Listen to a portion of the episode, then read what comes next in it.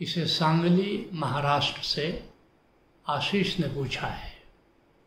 पूछते हैं, कई धर्मों में मांसाहार की इजाज़त है। क्या एक साधक मांसाहार कर सकता है? साधक के लिए जितने भी मानचित्र बनाए गए हैं, उन सभी मानचित्रों में अहिंसा को प्राथमिकता दी गई है। हमारा ऋषि कहता है अहिंसा परमो धर्म। इसी को गोस्वामी तुलसीदास ने रामचरित मानस में लिखा है, परम धर्म श्रुति विदित अहिंसा। सारी श्रुतियाँ ये बात कहती हैं, उपनिषद ये बात कहते हैं कि परम धर्म, अहिंसा परम धर्म है। इसलिए धर्म की यात्रा पर जब चलते हो, तब और ख़ास करके धर्म की, धर्म जब, धर्म की बात हो रही है तो जो मज़हब के नाम पर प्रचलित है, हिंदू धर्म है, इस्लाम है ईसाइत है, उसकी बात नहीं हो रही है। धर्म जो परमात्मा के मार्ग पर ले चलता है, वो धर्म है। जो एक परम नियम है, जो परमात्मा के द्वारा स्थापित है, उसको जानने की दिशा में जो राह ले जाती है, उसका नाम धर्म है। इसको रित भी कहते हैं, ताओ भी कहते हैं, धम्म भी कहते हैं। तो ये जो परम नियम स्थापित है, उसमें इसके लिए ज़रूरी है अहिंसा। जिसने भी मानचित्र बनाया साधना का, उसने अहिंसा को बड़ा उच्च स्थान दिया है। जैसे महर्षि पतंजलि, उन्होंने अष्टांग योग एक मानचित्र बनाया, एक मार्ग बनाया साधक के लिए, और उसमें पहले चरण पर ही पाँच यम का प्रावधान किया। अर्थात हम कैसे व्यवहार करें? अपने जीवन में वो यम कहलाता है। और उसमें पहला ही यम है अहिंसा। अहिंसा क्या है?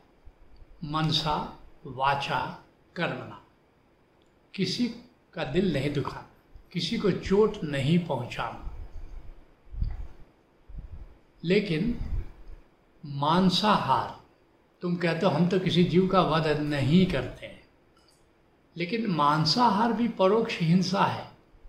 क्योंकि तुम्हारे भोजन के लिए कोई दूसरा जीव का वध कर रहा है। तो प्रत्यक्ष तो हिंसा नहीं है, लेकिन परोक्ष हिंसा है, और निश्चित रूप से उस हिंसा के तुम उत्तरदायित हो, उस हिंसा के लिए रिस्पॉन्सिबल हो। लोग मंसाहार क्यों करते हैं? स्वाद के लिए करते हैं, और जस्टिफिकेशन देते हैं, तर्क देते हैं। क्या तर्क देते हैं? जीवो जीवस्य भोजनम। जीव जीव का भोजन है। मछली को देखो, बड़ी मछली, छोटी मछली को खाती हो, पंछियों को देखो, कीड़े मकोड़े को खाते हैं। तो जीव जीव का भोजन है। और तर्क ये भी देते हैं कि जो लोग गेहूँ खा रहे हैं, धान, चावल खा रहे हैं, फल खा रहे हैं तो इनमें भी जीव है। तो इनमें भी जीव है तो अगर हम किसी और जीव को खा रहे हैं तो इसमें दोष क्या है? लेकिन शायद ये भूल रहे हैं कि जीवन का एक नियम है। नियम क्या है कि चुनाव अच्छे और बुरे के बीच में नहीं है। चुनाव हमेशा लेसर इविल और ग्रेटर इविल के बीच में, कम बुरे और ज़्यादा बुरे के बीच में है।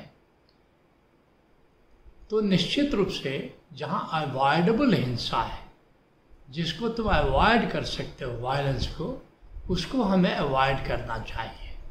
क्या हम अवॉइड कर सकते हैं? भोजन के लिए कुछ न कुछ तो हम भोजन करेंगे। और भोजन जहाँ भी हमें प्राप्त हो रहा है, उसमें लोअर क्वालिटी ऑफ़ लाइफ है। जैसे धान है, गेहूँ है, फल है, और जो जंगम जीवों का हम संहार कर रहे हैं तो हायर क्वालिटी ऑफ़ लाइफ है। तो निश्चित रूप से अगर हम अवॉइड कर सकते हैं जिस हिंसा को उसे हमें अवॉइड करना है। और दूसरी बात है कि परमात्मा ने मनुष्य को क्या मांसाहार के लिए बनाया है कि नहीं बनाया है? क्योंकि जब रचना हुई है, माना कि परमात्मा की ओर से ब्रह्मा ने रचना की है तो मांसाहारी जीवों की रचना, उनके दांतों की जो नेचर है क्वालिटी है, बिल्कुल नुकीला है। और जो शाकाहारी जंतु हैं, उनके दांतों की रचना देखोगे कि जैसे गाय के दांत हैं, भैंस के दांत हैं, बंदर के दांत हैं गहने के दांत हैं तो तुम रचना देखोगे, दांतों की रचना बिल्कुल प्लेन है। तुम देखोगे जैसे मनुष्य के दांत हैं, इनको मांसाहार के लिए बनाया नहीं गया, इसलिए जो रचनाकार है, उसने मनुष्य को शाकाहारी मूलता बनाया है। लेकिन मनुष्य जब मांसाहारी हो जाता है तो जो मूल प्रकृति है, उसके विपरीत वो चलना शुरू कर देता है। तो इसलिए साधक के लिए मांसाहार वर्जित किया गया है। और एक और बात है कि जब साधना में करते हो तो साधना में प्रगति होनी चाहिए। और हमारे ऋषियों ने क्या कहा, महर्षि अष्टावक्र ने क्या कहा कि साधना में प्रगति कैसे होगी? सत्य, संतोष, सरलता, दया और क्षमा। इनको अपनाना सबसे बड़ी साधना। सत्य चाहिए, संतोष चाहिए, सत्य सरलता चाहिए, दया चाहिए और क्षमा चाहिए। ये जो दया है, इसका संबंध भी अहिंसा से है। जी, एक संवेदना चाहिए तुम्हारे भीतर और संवेदना ही किसी को बुद्ध बनाती है, संवेदनशीलता। और ये संवेदनहीनता ही किसी को बुद्धू बनाती है। अगर तुम मांसाहार करते हो तो संवेदना कैसे तुम्हारे भीतर गहराएगी? क्योंकि एक तरफ़ तुम हिंसा कर रहे हो, परोक्ष रूप से तो कर कर ही रहे हो। फिर जैसा अन्न, वैसा मन। अगर तुम मांसाहार कर रहे हो तो तुम्हारा मन भी तो तामसिक होगा। तो निश्चित रूप से एक दया भी चाहिए, संवेदना भी चाहिए। लेकिन दुर्भाग्य से ऐसा होता है कि बहुत सारे लोग धर्म के नाम पर बलि करते हैं और असली उद्देश्य उनका खाना है। इसलिए कबीर साहब ने बड़ा व्यंग किया है कि हिंदू की दया और मेहर तुर्कन की दोनों घर से भागी। एक करे जबह और एक करे एक दे झटका, आग दो घर लागी। तो दोनों बलि भी दे रहे हैं जीव हिंसा कर रहे हैं। तो चलो ठीक है, जो लोग भूले हैं, भटके हैं, भ्रमित हैं तो उनको करने दो। जो करना हो, करने दो। कबीर साहब का जो घर था, जहाँ पर बनारस में मुझे जाने का मौका मिला है तो उस जमाने में चारों तरफ़ कसाईयों का मोहल्ला था, जो काटते थे, बकरा काटते रहते थे। तो कबीर साहब को बड़ा दुख होता था कि ये क्या कर रहे हैं। इसलिए कहते हैं कबीर साहब कि कबीरा तेरी झोपड़ी गल कटियन के पास।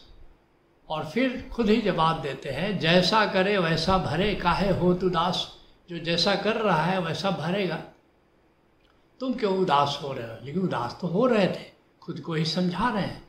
तो निश्चित रूप से जिसने साधना का पथ चुना है जिसने आत्मज्ञान का पथ चुना है, उसके लिए मांसाहार उचित नहीं है।